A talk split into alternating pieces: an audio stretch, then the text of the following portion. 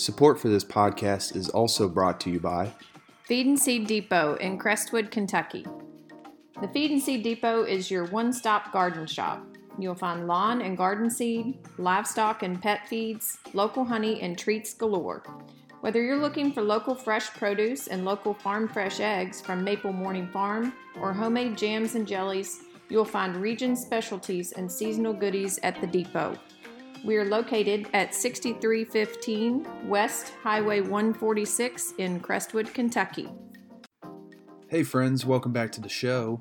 Um, this week I got to sit down with my fiance finally, and uh, we talked about this kind of this whole first semi half of this year and just talked about how crazy it's been but you know we talked we talked about um, her time with YWAM, that final chapter, and what that was like for her. We talked about like how this year started off for us and where we are now, and things to expect in the future. And then also near the end of the podcast, I have a little surprise for you guys. I have a little announcement, so if you guys are able to listen through the whole episode, which I hope I'm that entertaining, hopefully, um, I'll be able to update you on new things that are going on. So um, yeah, give it a listen, and thank you guys for listening to the show. Enjoy.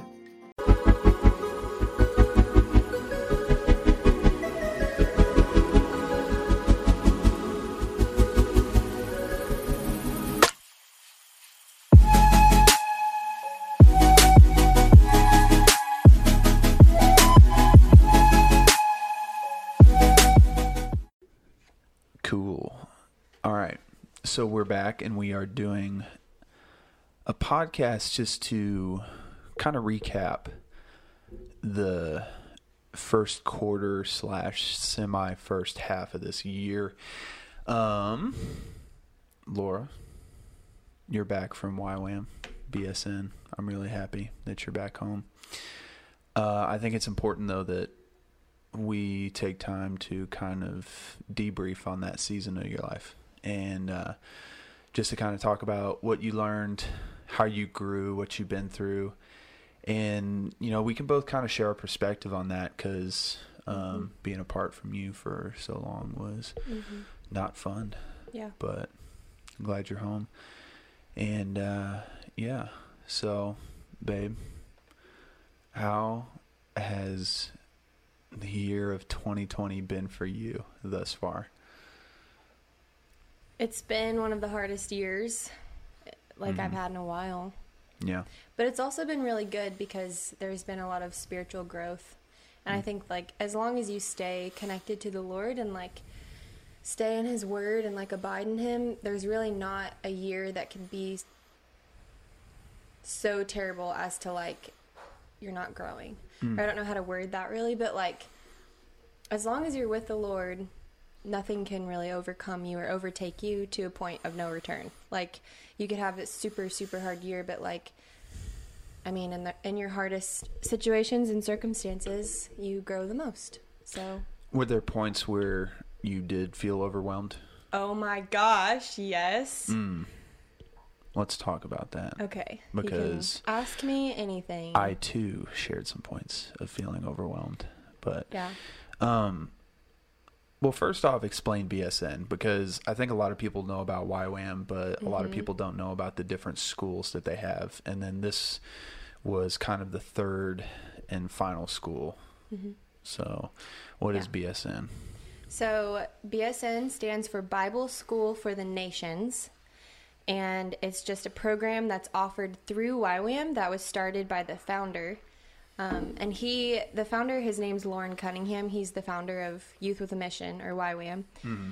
And he's always had a heart to start a school or like a university. So he actually did do that, but it's for missionaries. And so it's actually like super cool. Um, and Bible School for the Nations is actually a college accredited course. So if you do end up going to like community college or college, you can um, count this as credit. And so, would you be able to count this towards like a master's? Um, you can get a master's through YWAM, through University of the Nations. Mm-hmm. So, yes, this would count toward that master's, but I don't know if it would count toward like any other masters. I, I don't know. No worries. That's a good So- question. Yeah. What did you? uh So Bible School of the Nations. What is For the nations. Bible School for the Nations? Yeah. Okay. And I can actually like look it up a little bit online. So you had told me it was essentially a crash course study of every book of the Bible, right? Was there Mm-hmm. Yeah. anything else entailed in that? Yeah, so YWAM actually has a lot of different programs and to sort of simplify it, like I know it can be confusing to someone on the outside, like not really knowing um, what it all is because unless you're in it, it's kind of hard to see everything and like see the big picture. So imagine an umbrella, and that's called YWAM, Youth with a Mission. And so it's a nonprofit, and no one, the, the whole entire organization, it like no one pays anyone on payroll as far as I'm concerned. Like every missionary that works for YWAM, it lives off of support or has like some some income coming to them from outside of YWAM. So, and a lot of times they don't even like to call it an organization. They like they say it's more of a movement. And so it's all of these people moving toward God's call to disciple all nations. And so that's the heart of it is like God called us to go to every nation and make disciples. And so it's the movement to spread across the entire globe, going into nations that aren't really reached and reaching those nations with the gospel. So, under the umbrella of YWAM, there's lots of different programs. Um, most everybody, actually, every single person that wants to join YWAM, the first program that you do is called Discipleship Training School or DTS. And that's the first thing. So, some YWAM bases require that you just do a DTS and then you can join staff. Other YWAM bases like you to do a couple programs um, before you can join staff. Um, like I know the YWAM base in South America, so in Chile, is called YWAM Chico, and they they just require that you do a DTS and then you can join staff. And so a lot of other bases are like that. Like I think the base in Ukraine, which I've been to, they they require the same thing. Like you can just do a DTS and then join staff. But the one in Louisville requires that you do two programs and then you can apply for staff. Um, another program that's really similar to Bible School for the Nations is School of Biblical Studies, which is the SBS, and that's actually nine months, and you do go over every single book of the Bible. So did you all do that this time? So, no, because we are doing Bible School for the Nations, BSN, and we're only given four months. So, it's a four month lecture phase, and then the last month is an outreach wherever. And what's unique to Bible School for the Nations is the certain discipleship or teaching model that we use. And we use BELT, which I'm actually going to look that up right now, but um, Bible School for the Nations. Um, I'm just going to click on the first one that I find. But BELT stands for like Biblical Education Leadership Training or something like that. And basically it's it's like um it's an already built education model um, that you can take into any nation and teach like just there's so many different lessons that you can teach. So you can teach on characters of the bible you can teach on certain bible stories and you can teach on um, like i think there's some hermeneutics in there. So that's the science of interpretation um, and so like going over certain passages that are maybe commonly misunderstood in the church um, and especially in other nations because unfortunately it's like depending on what nation you go into they're a little bit further behind in the development of their theology unfortunately. Um, and so they might interpret a verse that you and I, Drew, have had the privilege of like, um, ed- like being educated on like what it actually means. So like, like the one that I'm thinking of right now is like when Adam and Eve were in the garden and Adam was, or Eve was made from Adam's rib. So there are cultures that interpret that very literally and say like, okay, well, women then are subservient to men. If I don't even know if that's the right word, but like they believe that women are lesser than men because mm-hmm. women were made from man's rib. But we know um, when we look at the word helper and we look at that passage and we understand the context that it was written in, we understand the author, we understand the audience at that time, and we look at the actual Hebrew words because the Old Testament was written in Hebrew. So if we look at the Hebrew word for helper, we see all of the other places that it was written in scripture and that that same Hebrew word was used and we compare how that word was used in all these other verses, we can see that that actually doesn't make women submissive to men at all in the unhealthy way. It's like mm. we really have to look at these verses and then reveal the actual truth to people because if you just read it word for word, like most people do, that can like cause a lot of problems and a lot of cults can be born from that and like like entire cultures because they believe a certain passage in the Bible it's shaped entire cultures. So we can go into different nations and try to shed light on verses, even though it's really hard because once a culture or people group has believed something for so long, then it becomes like this like area of pride. Like, how can you come into my nation and tell me that I'm wrong? And that can be really hard because we don't want to do that, but we also want to sh- share the truth. And so, anyways, Belt is a model for teaching everything that we learned in our Bible School for the Nations program. And then we take that and we, we really go deep with scripture and we go, and these people, like in other nations that are a part of other YWAM bases. So in Fiji, that's a country that um, we've had the privilege to go to. I've never been, but um, yeah, I don't know if I was actually supposed to say that. But you feel like what are they supposed to keep that private?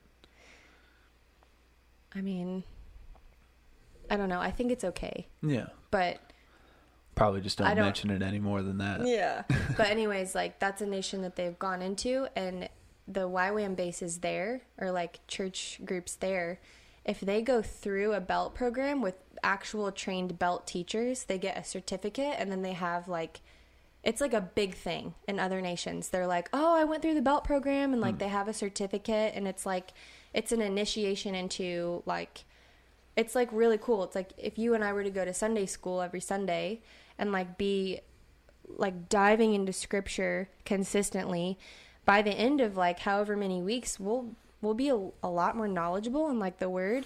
But these people are so intentional about it and they really want to disciple their own nation which is exactly the point. Like obviously the americans leave at the end of the day so how much better is it to go and train the actual church leaders of that specific nation in a deeper scriptural knowledge and then leave them with that and then they can teach their yeah. own villages and because really they are the ones that are most equipped to reach their nation so so it is yeah. a it's like a program that involves just equipping people instead of bringing the gospel just itself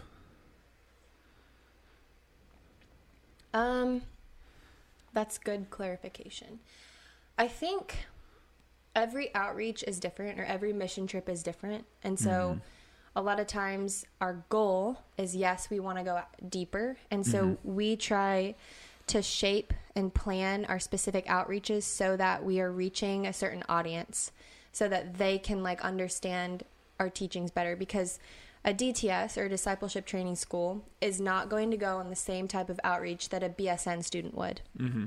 So a DTS student, they're more like oriented toward just telling people the gospel and like practicing that and like really getting a feel for like what's it what's it like to actually do that.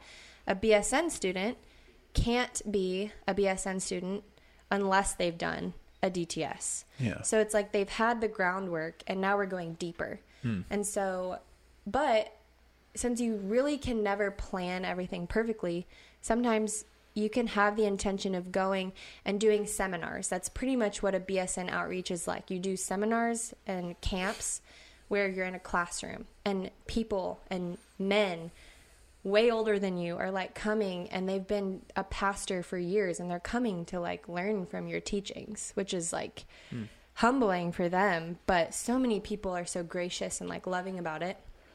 Um but our intention is to go and like do these seminars. Um but a lot of times like God has more than what you plan for and like he could really just say, you know, they just need to know the basics and that's what you do. Like you just feel it out like when you get there. Um, but you do, you fight for the reason that you came and you fight to do the belt teachings that you wanted to do. But you can't just try to force that if they're not understanding the basics. And so, like a DTS outreach is like the basic one, that the first program that you do when you come into YWAM. There's a lot of kids ministry that happens with those things. So the teachings will be a lot simpler.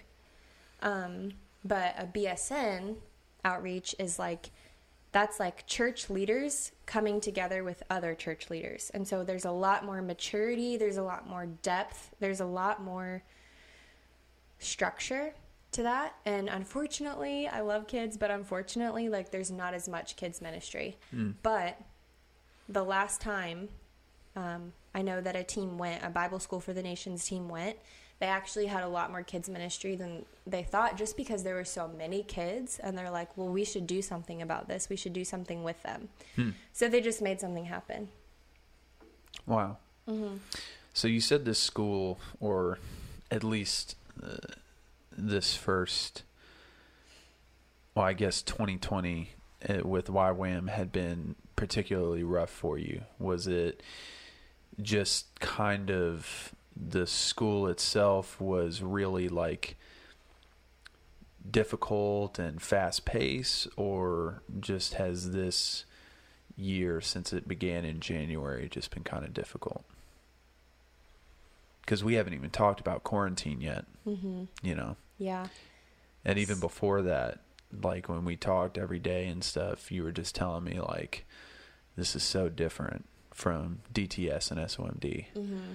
Was it just different because it wasn't as relational, or was it just more school related? Or Um.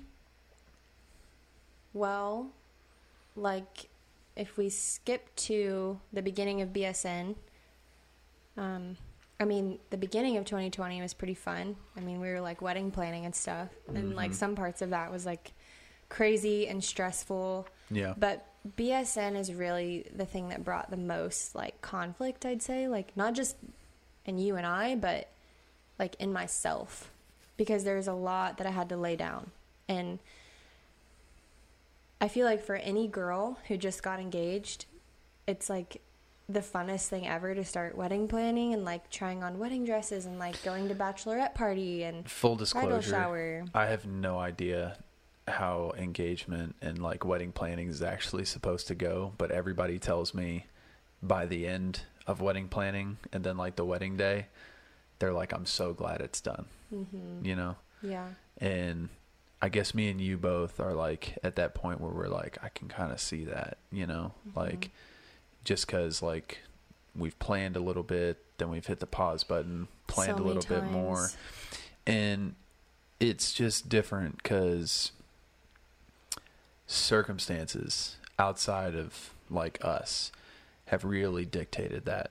Yeah. and i think that if we had had it our way um we'd probably be a lot further along. Yeah, we could have we could have taken control of it ourselves Mhm. and just said, "No, like I'm just going to do what I want to do." But Yeah. the plan before you asked me to marry you is that I do BSN. And so Yeah. I think that kind of like set that in place because it was like, okay, well, I already made this commitment.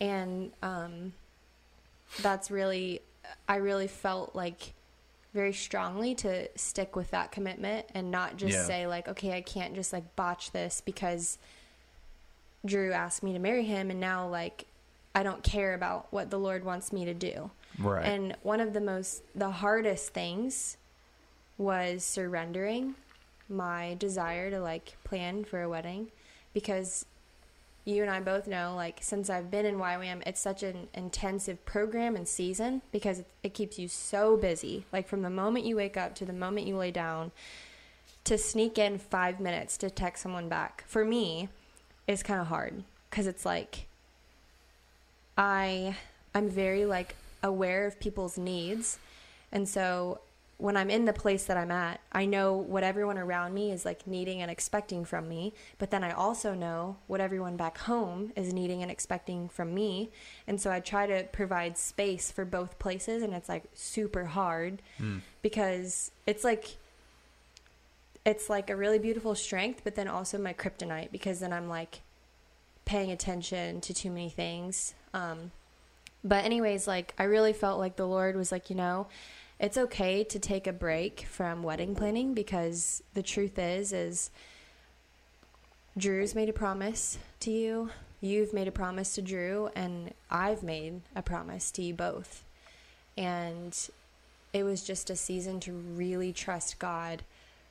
Um, because I feel like wedding planning, like personal disclosure, I feel like wedding planning and like not letting go of that was my thing. Um, that gave me a sense of like control. Like okay like this is gonna happen. We can make this happen. Like yada yada yada. But the lord's like no like you can actually give this up in this season and i'll show you how i'll bring it back type Yeah. thing. So anyways that was like kind of the beginning of bsn but long story short bsn was different than the programs i've done with ywam before but it was more intense because Bible School for the Nations is more advanced and it's more a lot more like a college course. And so there's homework every night. And they warn you there's 3 to 4 hours of homework every night before you do it. And so I knew that going into it and I was like I I already was worried about how wedding planning was going to go. I was like I don't know if I can do wedding planning and my homework. And I'm called to this program and so I feel like one has to give. Yeah. So yeah, it. But the cool part is, in DTS we had a curfew, and we couldn't be on our phones past 10:30 p.m. And we had Yep. to do a mandatory quiet time from 7:30 a.m. to 8:30 a.m. And BSN, there's a lot more freedom. You're basically like honorary staff, even though you're not, but you have like staff privileges. So, um, I didn't have to have a quiet time in the morning, even though I definitely wanted to. Like, I love spending time with the Lord in the morning, but I didn't have to. Hmm. And didn't have curfew. And I could be on my phone, like, whenever I wanted slash needed. And so I didn't actually know that going into it. And that's another thing I was, like, just so not ready for. I was like, oh my gosh, this, it's going to be, like, so hard again. And when I found all of that out, I was like, "Oh, I didn't know all this. Yeah. Okay." So I was like really excited about I was that. pretty happy with the amount of privileges that you had because going you didn't there. know either. I thought Yeah. I was gonna have to say goodnight to you every night at ten thirty again. Yeah, I was ready to hand you back over to YWAM the BSN because I knew that that's like that was part of the plan. Yeah, we started dating when I was like, we've only started known each other basically with me being in YWAM. I mean, right now we've been dating for like a year and thirteen days. So, but we've been But who's engaged, counting? right? No, seriously, right? Who's counting? Um, I think on my end, just like the reality that I was experiencing was, of course, I didn't know what your days looked like at BSN and what the what the curriculum looked like, what the expectations were. All I knew was that we were engaged. Mm-hmm. And my situation was I want to participate in like planning the wedding and getting all that figured out. But I also didn't know, you know, what to what to do really because, you know, I don't think any guy has ever planned his own wedding like all on his own, you know. Yeah. So I was ready to just kind of follow suit with whatever was going on. But then there was the amount of commitment that you had that I mean, if I was the closest person to you, then nobody else knew on the outside of that what your level of commitment was. So I had a lot of people just saying, "You got a date? You got a venue? You got this?" And I'm like, "Well, no. I mean, well, I Mm-hmm. we mean, thought we're we did. you know, We we're we figuring it had a out and yeah. we're picking it, you know, and we're we're doing stuff, but it was just it was just not at the pace that everybody else was kind of expecting almost. And I think that's what added the most pressure for me.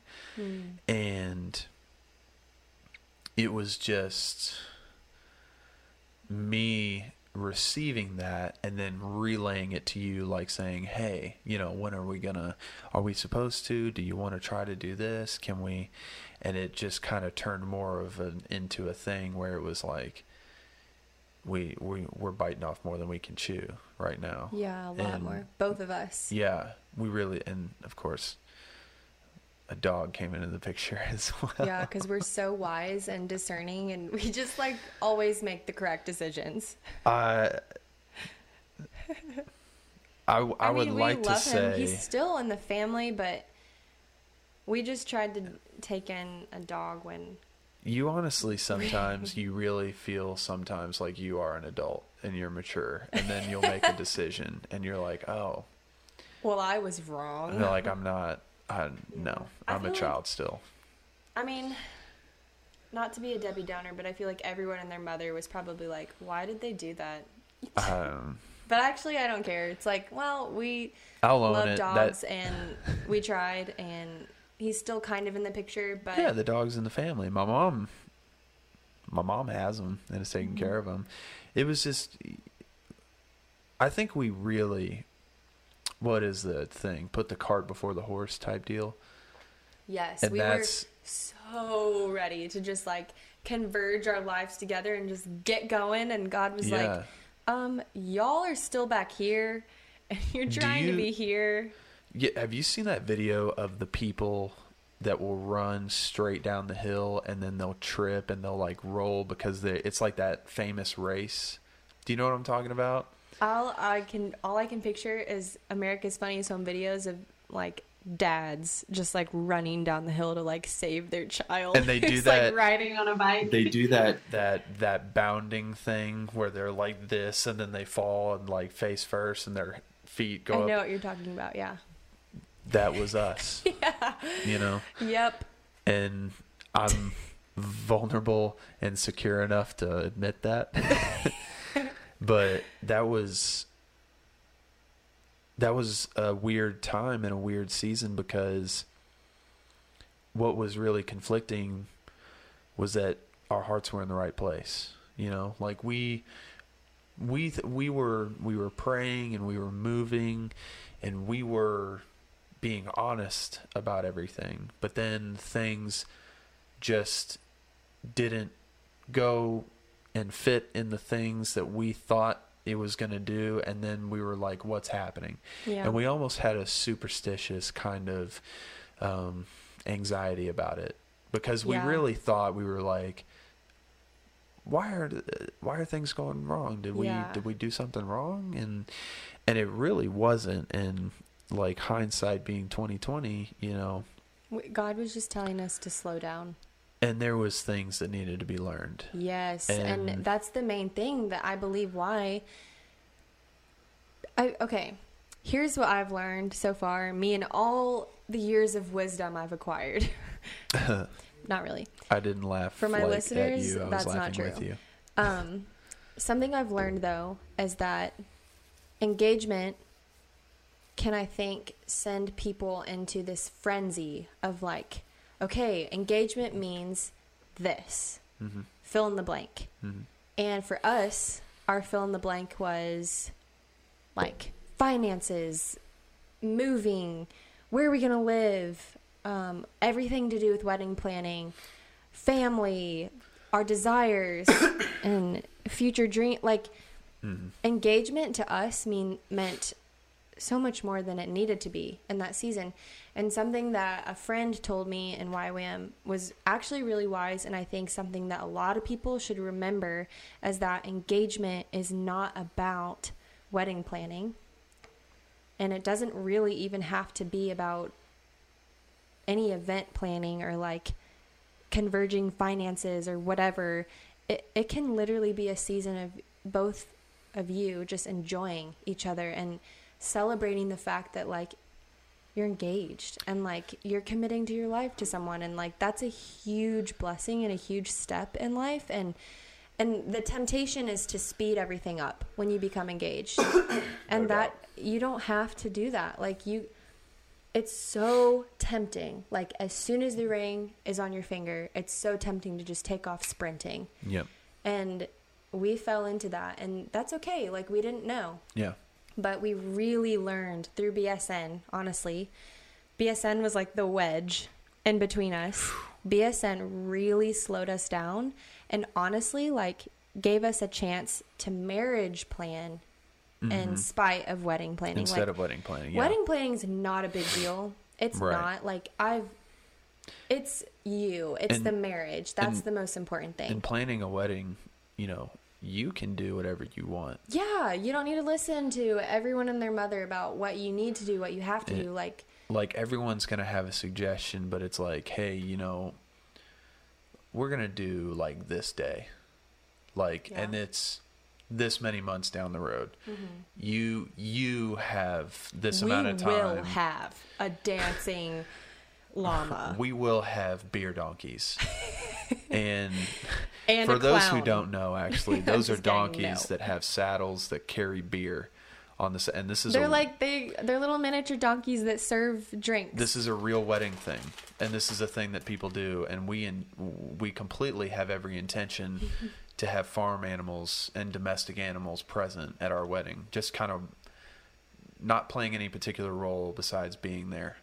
Um, but you're absolutely right though marriage planning is the thing that needs to occur because even just yesterday we were diving into what most people wouldn't recognize as spiritual intimacy, but we literally had a discussion about, long story short, how I suck at cleaning. But That's how it started. that's how it started.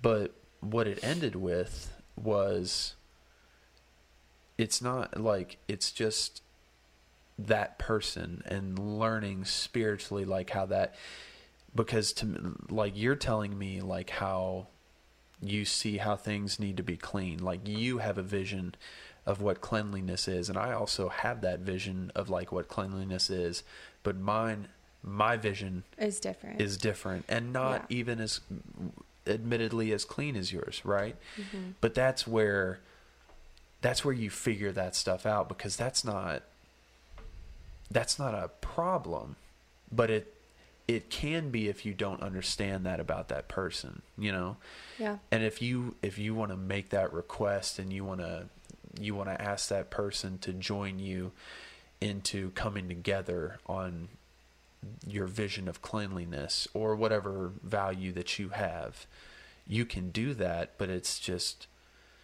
it's learning how to do that and and that was just a, that was just a small thing Yeah. Well, but that's what's crazy is that I'm glad that we were learning that because that that could have been a thing where if that marriage planning hadn't happened two, three, four months into marriage, you're like, what in the world is he doing? Like he's leaving his cup on the table. Like this is unacceptable. Well, we would have. I'm. I'm sure God's grace like would have been with us like if we learned this after marriage. Like, say we got married really quick and then like we like found all this stuff out about each other, but like going off of that example you used, like it started off, we have differences in in cleaning and like like how punctual punctual we are about like putting things away Mhm. um, I have my perspective of what I want and like what I like it to be, and then you have yours, and we differ on that, and that's okay. And Yeah. like we can honor each other and like what that looks like. But it turned into actually a really deep conversation of how we've interpreted our past. I think that's what you were trying to say. Like, Right. I just was rewording it because, like, it it was mm. amazing. Like God's grace has been so heavily on us about why does Drew do this? Why does Laura do this? How can you learn about her reality? And something that we were talking about today from the conversation last night is like, okay, we are both so different. And the job or the point is not to make each other like ourselves. Like, I have a different personality, a different experience, a different perspective. And because I don't understand yours, I try to make you fit into what I know. Right. And I try to make you see things the way I see it. But actually, I don't I don't really want that because I value the difference that you bring into my life. And making you like me is like not loving and not what I'm called to do. Like God has called me to help you become the best version of you, not the best version of me. And so your calling is to push me to be the best version of me. And that's really, really hard sometimes because we're so different and it's almost like we're pushing each other into things that we almost don't agree with. But we know this person is really good at this. And this actually, I think, would be really good for this person in the long run. And it feels wrong. It feels like I'm pushing someone really deeply into something that's wrong or that feels like it's it's taking that person away from me. It feels like I'm pushing someone into a place that's further away from me. And that's actually not true, but it feels that way and it feels so wrong and so different, but like like when I see like say you leave a mess out um I mean that's like a really small example. I'm not trying to no, it's fine. I don't know. I don't know like another example, but like No, but that is a that is a thing that has been a subject of discussion. Is like literally, we have talked about how I go about cleaning. Yeah, and it goes to roots And from your a- past and Yeah. how you think, and that's really important for me to know.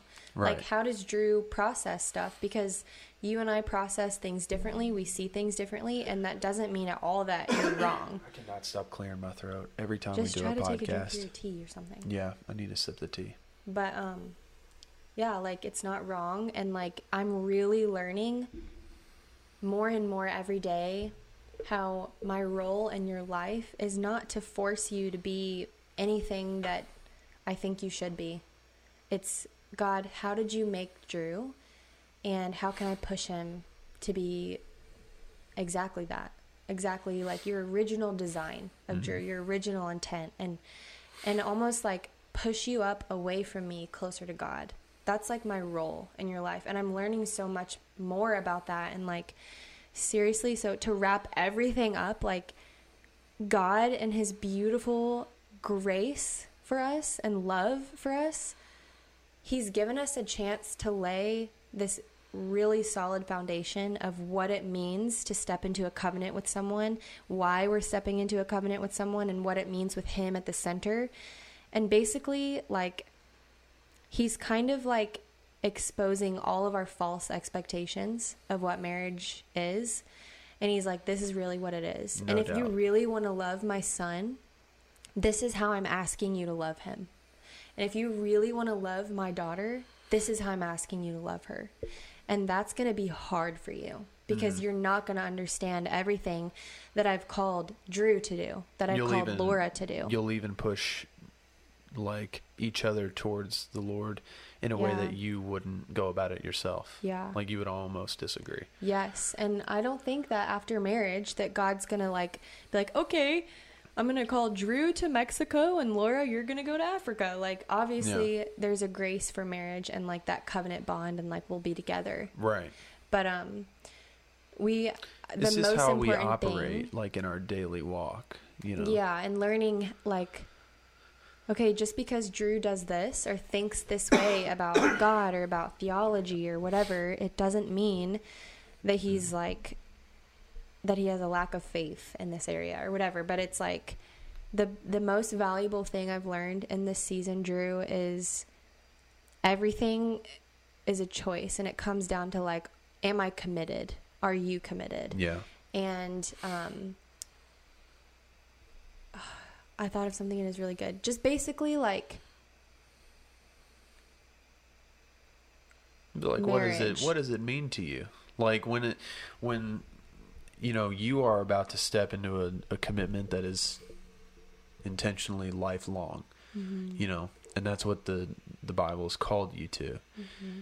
And so when you are getting into situations where you're like well this is particularly frustrating like i didn't anticipate this you have to ask yourself that question again like what does marriage mean to you? Because it's not some thing where you guys just are always reading each other's mind on. Mm-hmm. And to be honest, like that's not going to be the way it is because like you may have that like with your like with one of like your best friends, like your one of your girlfriends or something or like me with like Chase or Steve or Cameron, but you know, we don't live with each other and we don't share lives that deeply and we don't have to yeah. because we're just friends like that. But what we're doing is a commitment where we're like agreeing in the eyes of the Lord to become one person. And when you're that close, the little things that you wouldn't do the same as that person become bigger. And that's that's what you just that's what you have to grow in Yeah. and that's that's been like the fascinating thing for me like as of late because it's just like there have been there have been a handful of times where we'll talk about a situation and then you'll say like what you're going to do about it or something and I just I just kind of step back and I'm like yeah, I just wouldn't have done that.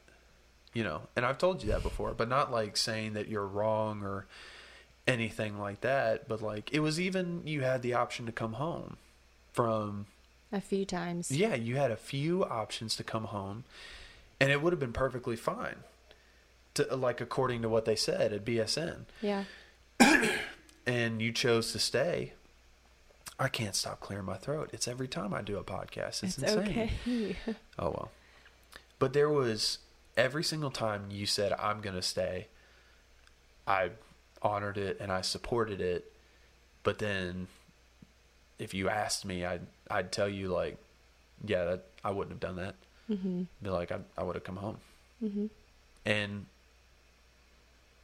that's like that's fine, but it's like it is those little things where you're like, wow, we do differ this way, so it's like that's gonna eventually like come up somewhere where we are going to have to come together like it even in even that tiny decision making but it it has been pretty i guess enlightening so far Yeah. to to learn yeah. all that I mean, I learned a lot about the Bible, obviously, like what I went to BSN for, but Mhm.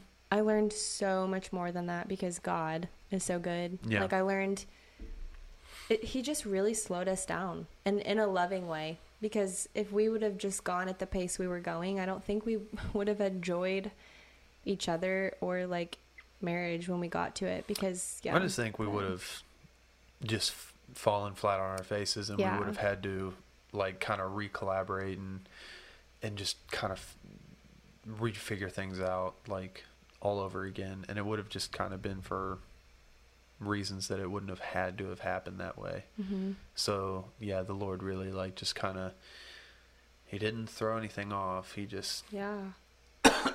slowed things down Yeah. but how outside of that's what i was about to ask you Okay. Perfect. i was going to ask you about quarantine Perfect. so let's dive into quarantine We're Um, trying to we're trying to stick to like a little outline that we have. we're not good at it Yeah. but it's okay. So, with BSN and quarantine and coronavirus, what all kind of happened for you? And just kind of go into that, and because on my end it was super frustrating, Yeah. but it's okay. Um, Because you're home now. yeah. Well, our outline, just for the audience, whoever's listening, is just three points. So the first point was BSN, like what is it? Drew's perspective, and then my perspective, and then the second point is quarantine. And Right. so So I'll let you dive into that. While you Yeah. do that, I'm gonna grab a little bit more tea just for my throat because I'm sure so the I'm just gonna be talking to the wall. No, I'll be able to hear you. I got you. I just can't. I won't be able to see you. So Just tell me about quarantine. I'll listen. It's cool. I'll be right back. I'm over here. I'm with you. I'm with you. I still I'm with you in spirit. You got it. Okay, I can't because I'll just go. I'll just talk to the audience. Okay, so for BSN, um, we pretty much like we would go to the base for class every day, um, and we had speakers come in, and we had like big lunches with everybody there. It's like a big cafeteria or it's a gymnasium, but like everyone goes there for lunch and dinner. So we were obviously like everything was normal. Um, and I wish I had my planner open because I could like remember the exact week that COVID started to get really bad. Um, so we were kind of talking about it like early March, like, okay, this like coronavirus is kind of interesting. Like, hopefully it stays in China. We'll see. And then all of a sudden it just seemed like it blew up in like two minutes. It got real bad around March 16th, and that is yeah, I was actually going to say that very date. yeah. That's when that's when everything kind of shut down, and Yeah. then that's when y'all did your protocol. Yeah. So, um, like I said, everything was normal. We were all meeting together in big groups for like worship and meal times and class, and like everyone was working at the office. And then we had some several base meetings talking about possibilities of all of that changing because of going into like a quarantine or like Whatever. Give me those he sweet just tarts. tried to steal my sweet tarts. Give me no, those sweet tarts. because then you're Just just, gonna chew in the microphone. I won't chew in the microphone. Just give me a couple. Okay. That's why I didn't want you to because it's so loud. I'm putting these away. All right. You've lost your privileges. Continue, please. If you make a noise, I'm totally kidding. I'm totally playing. Um, so yeah, everything started to get um, just kind of iffy, and we were noticing that coronavirus was spreading, but we were still kind of like, we don't think it's gonna really hit America too bad. Um, and then we had lots of like base wide meetings, like here's what we're trying to communicate to families and parents. Here's if this happens, here's what we're gonna do. Um, and also just like a lot of eliminating fear because this like encroaching virus was like getting closer and closer and closer. And it was like, okay, this is getting weird. Like a lot of people are dying from it. Um, and then like we had two big meetings, base wide meetings about like like the 90% chance we were going to go into a statewide quarantine and what that would look like for us. And so, because we were such a large community, um, we kind of had to create this really big bubble because if one person got like the virus, all of us would pretty much be exposed to it. And then we would just have like over a hundred people just floating around with this virus. And so we really had to cut ourselves off basically from the city of Louisville um, to protect ourselves from the virus, but also um, if one of us did have it, to protect others from getting it. And so we all had to like abide in the same rules and the same protocol. Um, and we had to be really strict about it because you're not just talking to like four people in a room and just saying like, "Hey, just try not to touch anybody." You're talking to so many people that you really like the chances of someone being exposed to or being contaminated with the virus, it's a higher risk because there's more people involved. So you have to be really strict because you want to eliminate all possible risk of someone being like exposed to it. So, our quarantine was a lot more strict than the state of Kentucky required because we wanted to continue to be a ministry that did ministry together and did life together. Um, and a lot of people can't just like up and go home. They had the option. Like no one said you have to stay. Like the door was always open. Like if you don't want to be quarantined here with YWAM Louisville, you may go home and like be quarantined with your family. Um, so it started off, um, like there were lots of meetings, but say like, what, like the start of one meeting. So no more contact, like physical contact with anyone outside of YWAM. So I could still see you, Drew, but I had to remain wi- no more than six feet away, or no less than six feet away from you. Mm-hmm. And then it progressed to I can't even see you at all. Within a day. Yeah, it just hit us really hard. A day. I have to emphasize that. But it, it's like we weren't we were not shocked. We kind of they did a good job at like warning us like this might happen. And if we do go into a, an official statewide quarantine, there will be no contact, no visitation with anyone outside of YWAM. And to to describe the difficulty of hearing that, I I almost can't because it's not just like any long distance relationship. It's literally like someone just told you to your face, you are not allowed to see your fiance like And ever that's again. That's yeah. like what it feels like. It's like someone someone tells you. You don't make the choice. Someone tells you even though your fiance is right down the street, you're not allowed to see him. He's not allowed to drive past your apartment. He's not allowed to hold a sign outside of your window. He's you're not allowed to see him. Um, That was at all. more. That was more the kick of the teeth, like kicking the teeth than anything else. Was that you were ten miles away from me? yeah. I could have driven to you Yeah. in twelve It, minutes. it would have been better, honestly, if we if I were like in another state or another country. That would have been understandable. Yeah. Like even y'all were planning on going to Mexico for your outreach, and you know y'all were just y'all had a plan to do a mission trip, and so I would have been fine with that because I would have known the circumstances. Like, oh yeah, I can't see Laura because she's in another part of the world. Yeah. But it was you were twelve minutes away from me. Yeah. And we weren't allowed to see each other. And it was just like the weirdest feeling ever. And the weirdest thing that I've ever had to go through. Never something I never thought. I'd obviously no one had ever thought that. But the reason for that, like the heart behind that was you can't just give one person like special privileges because then other people are going to be like, "Well, what about me?" like like I have a stepbrother or stepsister or like a super super good friend that's really close and they can't just drive by. So, Couldn't even drive by. yeah, because they're the the specific like request was we were not allowed to see anyone outside of YWAM intentionally. And the key word is intentionally. And so if I were to intentionally go out of my way to see you, even though medically speaking, nothing would have crossed over, everything would have been fine. Like, what is it, the C- CDC?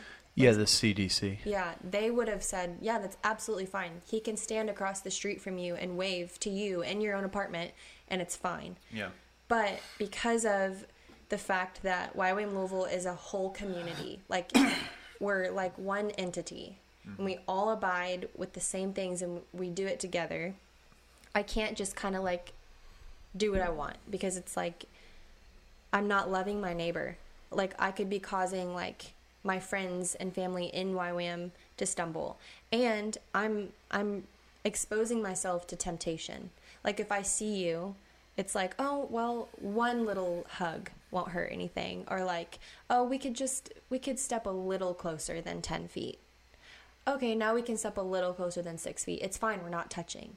It's like if you open the window just a crack, like you're you're opening the door to a lot more risk. And yes, it's it's pretty overboard to some people in their opinion, but I do see the other side to it. That's like, well, there are some like people in the in the YWAM community that have compromised immune systems, and we just want to eliminate all risk. And so we need to make everything pretty strict so that there is an there's an absolute assurance that no one is stepping outside of that. Yeah. And so it went from we can't stand closer than 10 feet to now we can't even intentionally see each other for two weeks. But we could talk and like FaceTime and obviously all that. But um, it just was really hard because the thing that was being tested the most was our character and our integrity. And we, we had, we absolutely had the freedom I had the freedom to leave, and we had the freedom to see each other. You literally could have come home at any I could time. have anytime. I literally could have packed up everything and and gone. And some people would have been like, "I don't blame you at all." Um, but I really felt like I got a word from the Lord to stay and complete it, like finish it to completion. Like I, I remember just reading the word and just pondering, like, Lord, what do I do here? Because I have every opportunity to leave, and I've never been so tempted to quit something in my life. And I just really felt like, no, Lord, this is your mission. You got to finish it and finish it well, even if you do have the freedom to leave. And honestly, I learned one of the most valuable spiritual truths I think I'll ever learn in my life. And that's the fact that Jesus came to earth and he abandoned his freedoms to stay in heaven. And he came to earth to dwell with us in our suffering. And he had the freedoms to do so many things. Like he could have he could have taken Satan's offer to like be like an earthly king and like all the kingdoms of the earth would be his. And he could have turned that stone into bread after not eating for 40 days and nights. Mm-hmm. But he didn't. He did not exercise his freedom to do that because he's God and he's so humble and he he chose to let go of his rights and his freedoms so that he could be like quote unquote quarantined with us on earth. And he literally at any point could have said, "I'm done." And literally probably just like who was it? Elijah that just like got taken up into heaven? Oh, uh Enoch. Really? It wasn't Elijah? Elijah was carried in chariots of fire. But Enoch was the one that God took. Okay. He was just like he he just took him. Literally just took him. I I Yep. I totally believe Jesus easily could have done that. But Jesus finished his work. He said it on the cross like it is done. Yeah. And he didn't have to. Jesus could have easily quit, and I guarantee you his disciples would have been like, Yeah, I would have done that too. Because Peter was even like, No, Lord, like, Pe- like Jesus was like, Guys, like, we're getting ready to go in Jerusalem. Here's what's going to happen. They're going to kill me, and I'm not going to stop them. And I'm like getting chills right now. But like, Peter was like, No, Lord, like, don't let them do that. Say it ain't so. Peter's like, I will fight. Yeah. To the he was death. like, I will literally not let them do that. You're my bro. You're my homie. But like Jesus was like, away from me, Satan. He said that to Peter because Peter was getting in the way of him finishing his mission, what he that would have been so embarrassing. Honestly. what? Like to just be to just kind of be in Peter's position where you're like you think it's virtuous and loyal and honorable to say like I'm not going to let them kill you. You got to be kidding me. Mm. He's like I'm telling you right now, that's not Mhm. going to happen. Yeah. And then Jesus is like, "Get behind me, Satan," Mhm. and like just says in front of the whole group, and Yeah. it's just like, "What?" Yeah. like, He he was totally on a different wavelength from the Lord. Like he was thinking so earthly because he Mhm. truly he is the one that said you you are the Messiah, the son of the living God. Like he's the one that confessed that. Like Peter's confession, that's a big thing in the Yeah. Bible. But he at that point he was not on the same wavelength. He wasn't mission minded like Jesus. No one agreed with Jesus going into Jerusalem. But he did it and he sacrificed his rights so that he could suffer even more. yeah, Uh, can you imagine, like, coming from heaven, whatever that's like, yeah, like willingly coming from heaven to walk with us on earth and then die one of the most terrible deaths that you could ever die that most people don't experience? right. and God chose to experience that. And so that is honestly something I learned in quarantine I know it sounds extreme, but God uses anything to teach us more about himself. And so I learned like Jesus is my example. And God's giving me this opportunity to say, look, you're having a hard time walking through this quarantine, but you're learning how to sacrifice your freedom and your rights to look more like me. And that is the biggest gift and blessing I could have ever gotten out of BSN. I don't remember probably half of what I learned exactly. Like Yeah. I learned a lot and I have a lot of notes, but like that is that's an experience that I can never I can never what's the word I'm looking for? Like multiply. I can't reinvent that. I can't I don't know the word, but I Yeah. I can't ever duplicate that. That's the word I'm looking for. I can't I will never be able to duplicate that experience again, but the reason that I stayed, the main reason I stayed is because Jesus told me to, but because I really I really want to be like him and I saw the opportunity I had to do that. That's the main reason. And I knew I'm never going to get another opportunity like this to understand my Lord in this way. And I wanted to. I wanted to know the sufferings of Christ. Mm-hmm. He he calls us to do that. He says if you're going to be my followers, you're going to suffer like I did. Yeah. But over and over and over in scripture, like all the epistles say, what an honor it is to suffer for Christ's sake. Yeah. And I got to I got to be so nestled in God's word and truth, not because I was reading it all the time because of the class, but because I was walking through something that I've never experienced before. And his word was just popping out to me so clearly like I was actually in my own way suffering for the Lord. And that is something I will never ever take for granted and I I would never change for anything. Um and the crazy part is I didn't suffer a fourth as much as other Christians in, in different nations suffer.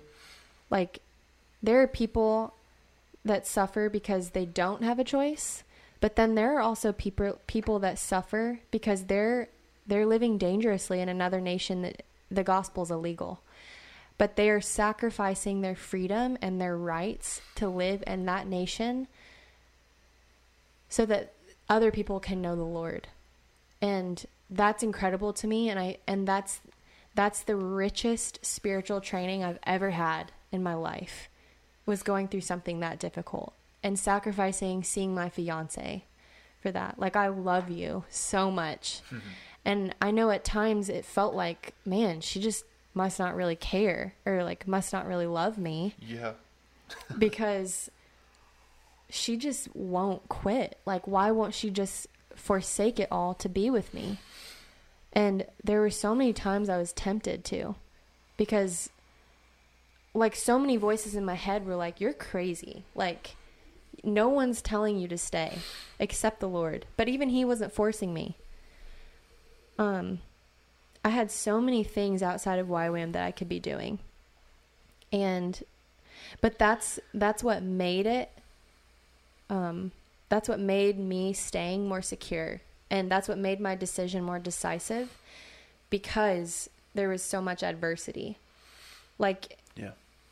if there wasn't as much temptation i don't think i would really feel as strongly about it but because there is so much temptation to leave and like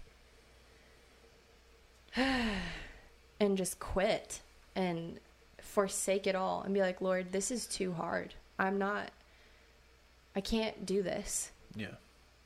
I don't think the Lord would have been like, you know what? You failed.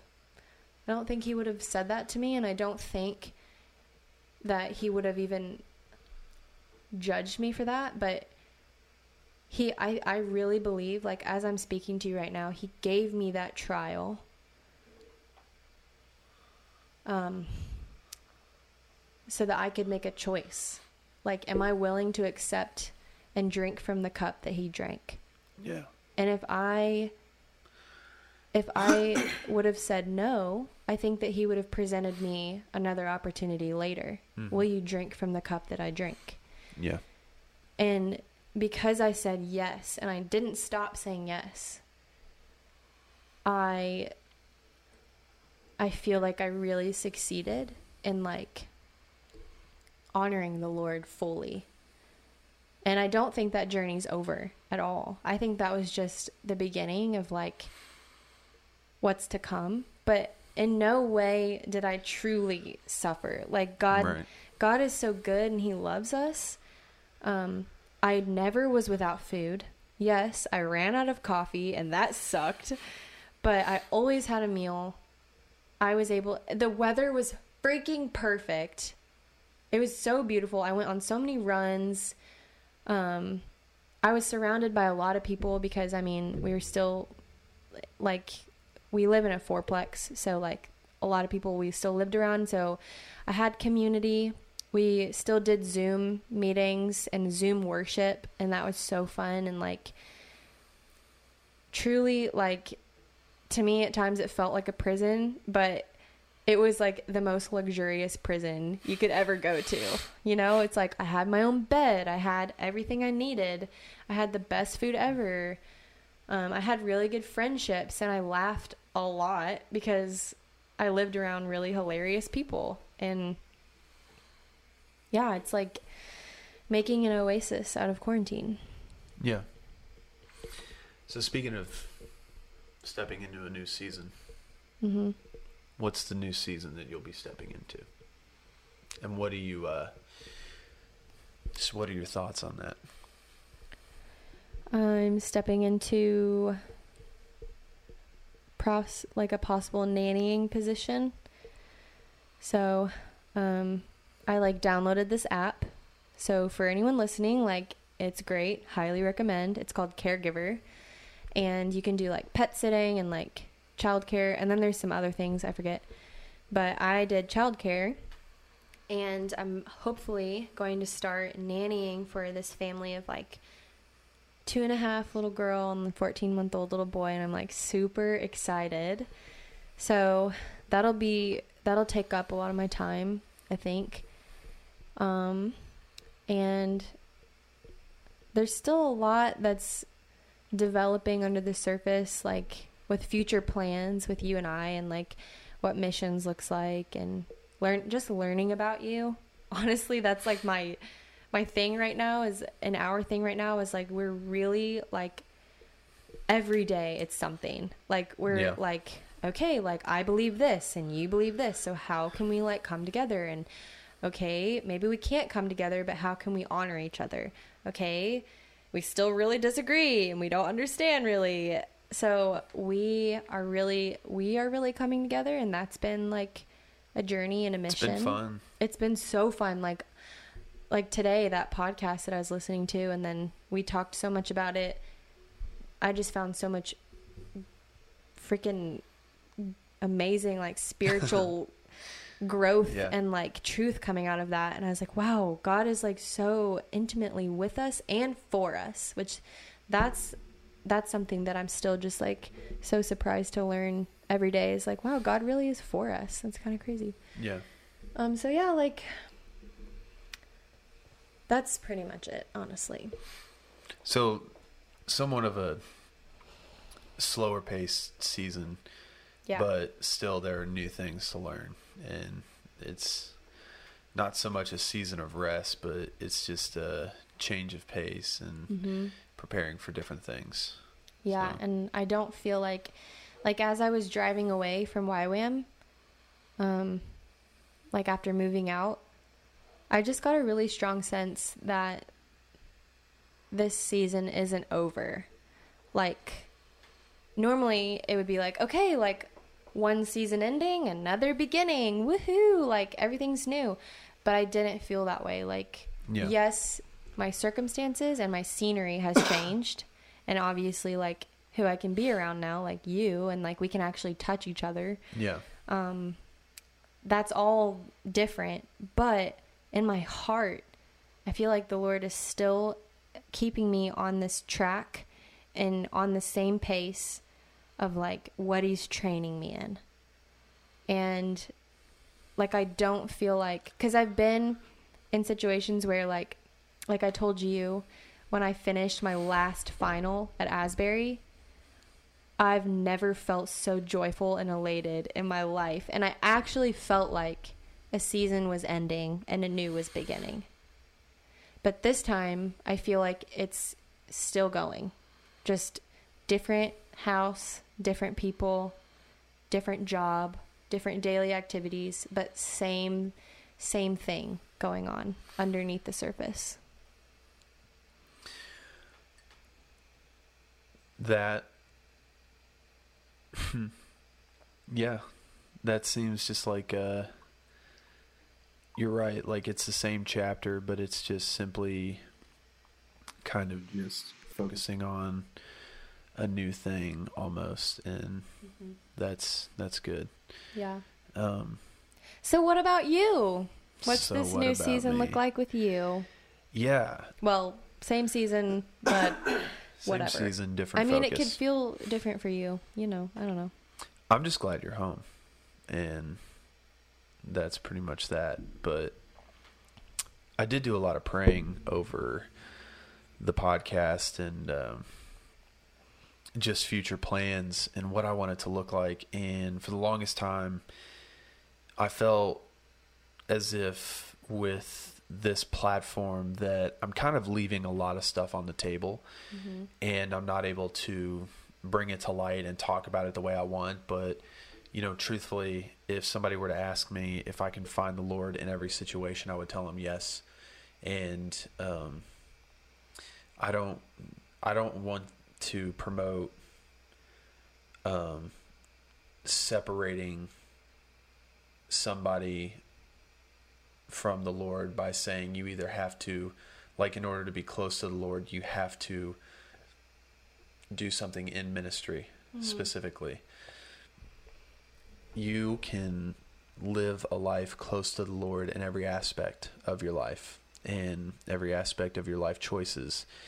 And that can be in pursuit of any career field, just as long as you know that that's your calling and mm-hmm. you're wanting to be a light there and that's your outlet of ministry. Mm-hmm. And I've said that before, but in all honesty, I think just kind of with what I've called this podcast, you know, life on a mission and everything, like, Wait, are you about to drop some like big news right now or something? oh my gosh. What are you Yeah. trying to say? I'm trying to say Give him a moment, people. Give him a moment. I'm changing the name of the podcast, okay? Yeah. I feel like I'm you're gonna, hate yourself when you go back and listen. I already hate the way that I sound. you're gonna be like, why did I do that? I can't. It, for people that listen to this podcast, and I'm just mainly talking to my grandmother, I really appreciate it that you listen to every episode. but I truly hate the sound of my own voice. I know some people say that I sound good, or Anyways, what are you changing your podcast to? Anyways, I'm going to change the name. Uh, simply because I want this podcast to be more open to incorporating things that. you mean like, what? What are you about to say? Uh, oh my gosh, can you let me finish? I'm just kidding. A B C D E F G. Don't. No. No time for TikToks here. That here. means the conversation is finished. no time for TikToks here. Anyways, are you saying that you're not going to interview like people that are in ministry anymore? No, I'll definitely interview people that are in ministry, but I'm also going to interview people that aren't in ministry that take it down a notch. take it down a notch. Gosh. What are Anyways. you saying? Okay, actually, let me do this. I'm just trying to keep the audience engaged on their toes, you All know. right. Okay, I'll. It's exciting. Jeez. so, So, exciting. instead of Life on a Mission podcast, which is a pretty long name and it's more of a phrase, I'm going to call it, uh, this will now be called the Triune Podcast. Uh, the reason being is that triune is an old Latin word for the Trinity. And here's how I've kind of decided that that would be the best fit for this podcast. You are a piece of work. She's distracting I'm just me sitting here. while I'm trying to be I'm serious. literally listening to you. I'm just Sure, sure. here. Sounds good. But, anyways, I'm just excited. I'm glad this you're is excited exciting. for me. Yeah. mhm. Cool. Yeah, cool. Shut up. Uh, so, anyway, the word triune is an old Latin word for Trinity, which obviously um, we all know that the Trinity is the Father, the Son, and the Holy Spirit. And something that's stood out to me lately that I actually think is really, um, really cool is that the Lord has kind of been showing me how He is woven this universe together in the the uniform of 3 Um, you see it everywhere, and the more that you kind of look for it, the it becomes a lot easier to find it. So, of course, we have the Trinity, which is Father, Son, Holy Spirit, and then we have simple phrases like body, mind, and soul, right? And then we have a three dimensional universe, which means time, space, and matter. And then, even when within those dimensions, we have three rules of those different dimensions, which for mass, it's solid, liquid, and gas. Mm-hmm. For time, it's past, present, future. For space, it's length, width, and height, right? So the more that I just look at things, the more I'm seeing how the Lord has woven this this whole universe together in the power of 3. And even with diet, you know, you look at macros, you've got you've got carbs, fats and proteins. And it's just simply like in everything that you see and and so along with that, I I decided that I wanted to kind of have a name for the podcast that would invite all of that sort of thing.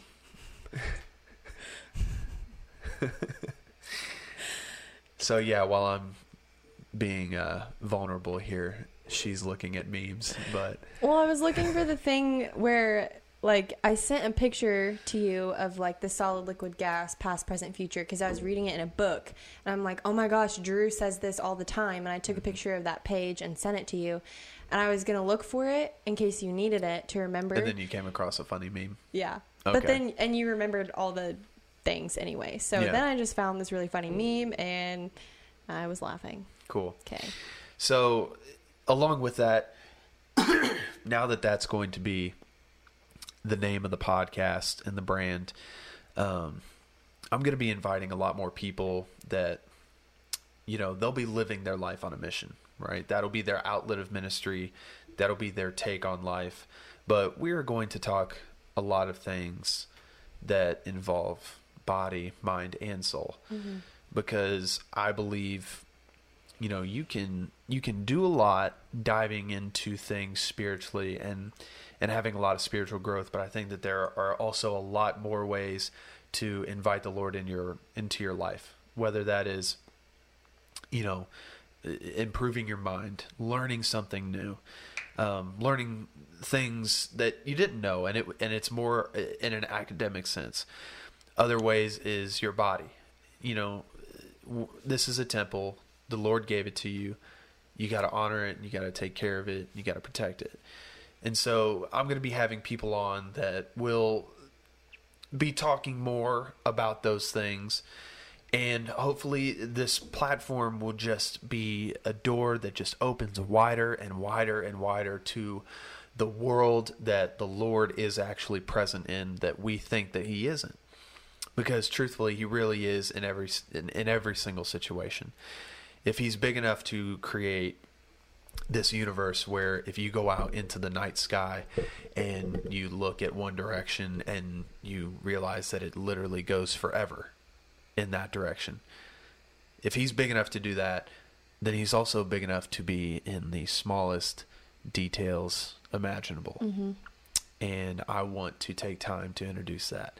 And so uh, that will be a lot more of the conversations happening in the near future. And, you know, of course, me and you will do more podcasts just about things that we've learned in life and just things that we Mm-hmm. kind of come together that people can kind of walk with us on. And, you know, we can talk about morning routines, we can talk about devotionals, we Yeah. can talk about things that we've learned spiritually. So this isn't this isn't going to be, you know, something that's really tied to a particular segment because I I don't I don't want to, you know, I want I want it to be led wherever like the Lord leads it to and I want to mm-hmm. have the conversations with the people that the Lord brings in my path. Mm-hmm. But I think to do that I need to introduce this platform in a way that is inviting to all of that. Yeah. And I think that Life on a Mission has served its purpose in that sense because we are living our life on a mission, but at the same time, it's such a long winded title. And I want something that everybody can say. I know triune is a is a weird word and it's an old word, but I just I think that it's something that, you know, if you're able to say it and you listen to this, you know, that's what you're going to know it for. Mm-hmm. And hopefully I'll do that old Latin word justice Yeah. by, you know, bringing in a lot of things that reinforce that Mm-hmm. ideology. And I'm so excited because it just opens up the door for new people who do like really creative things um, that are Christians and they're like technically living their life on mission, but it doesn't necessarily look like it up Yeah. front. And so it gives you just such a bigger playing field of like, okay, we can have this person on and this person, even though their lives are so totally different, it still goes along with the same focus. And mm-hmm. so I'm so excited. And Yep. like, I know you've really been thinking about it for a long time and like scheming and planning, like, how do I introduce this? And what does it look like to segue into this? And I think you've done a really good job of like picking a focal point and then um yeah just like giving the podcast a new freedom Yeah. so i'm excited to hear it and like there's gonna be some awesome new guests i have no idea like you're really good at picking people so i have no idea who you're gonna Yeah. pick but it's gonna be interesting and i'm excited for you I'm excited too. But yeah, that's just the uh, kind of the new season that we're stepping into, and I hope that you guys are able to enjoy the ride, and uh, I hope it brings value to you. And uh, yeah, I look forward to all the new, all the new things to come. mm-hmm. So, with that being said, I think we'll wrap it up for today. sweet i'm on And, 1% um, and i need to charge my phone Okay. Cool, people. Well, uh, yeah, I hope you learned something today. Um, I'm sure that everybody has had such a hectic season during Yeah. 2020. So, you know, if you guys are able to resonate with anything that we've gone through, I hope that it kind of makes you feel better about your situation as well. Um, just knowing that, you know, you're not alone in this complicated season. Um, besides that, uh, praying for everybody. Hope you guys are all safe, staying safe, and uh, I hope that you know our economy picks back up again soon, so everybody can get back to work, and uh, everybody's just able to just come together and just be all right. So, you got anything to say? Yeah, can we pray for our guests before we get off? Absolutely. You want to do it? Mhm. Okay, go for it. Um, Jesus, thank you for whoever listened this far along into the podcast and Mm. stuck with it. It's okay if they skipped a few parts, you know. But Lord, thank you for thank you for our audience, Jesus, but most importantly, thank you for um, what you're doing in this world and through your church. And God, we just we ask that whoever is listening that they would feel empowered um, by your spirit to go and do what they're called to do um, and just like forsake all to follow you and surrender to follow you because knowing you is what's worth it. Knowing you is the point. and so god um yeah we just ask for protection for whoever's listening that they would not contract covid um, that they would not give it to anybody god. We ask that it would plateau and decline in our nation and in the world. We ask that you would yeah like produce a vaccine and that would be distributed and we could all um, get our hands on something like that. And um, if it would help us, you know, um, and if it would really like do the world some good, you know. I don't really know much about that, but Lord, thank you um, for Drew. Thank you for this podcast, and thank you for the community that supports us. And we just pray for whoever's listening right now that um, you would instill a deep confidence that you have a purpose for them and that you have a direction for their life and that you love them. In Jesus' name, amen. Amen. All right. Bye, everybody.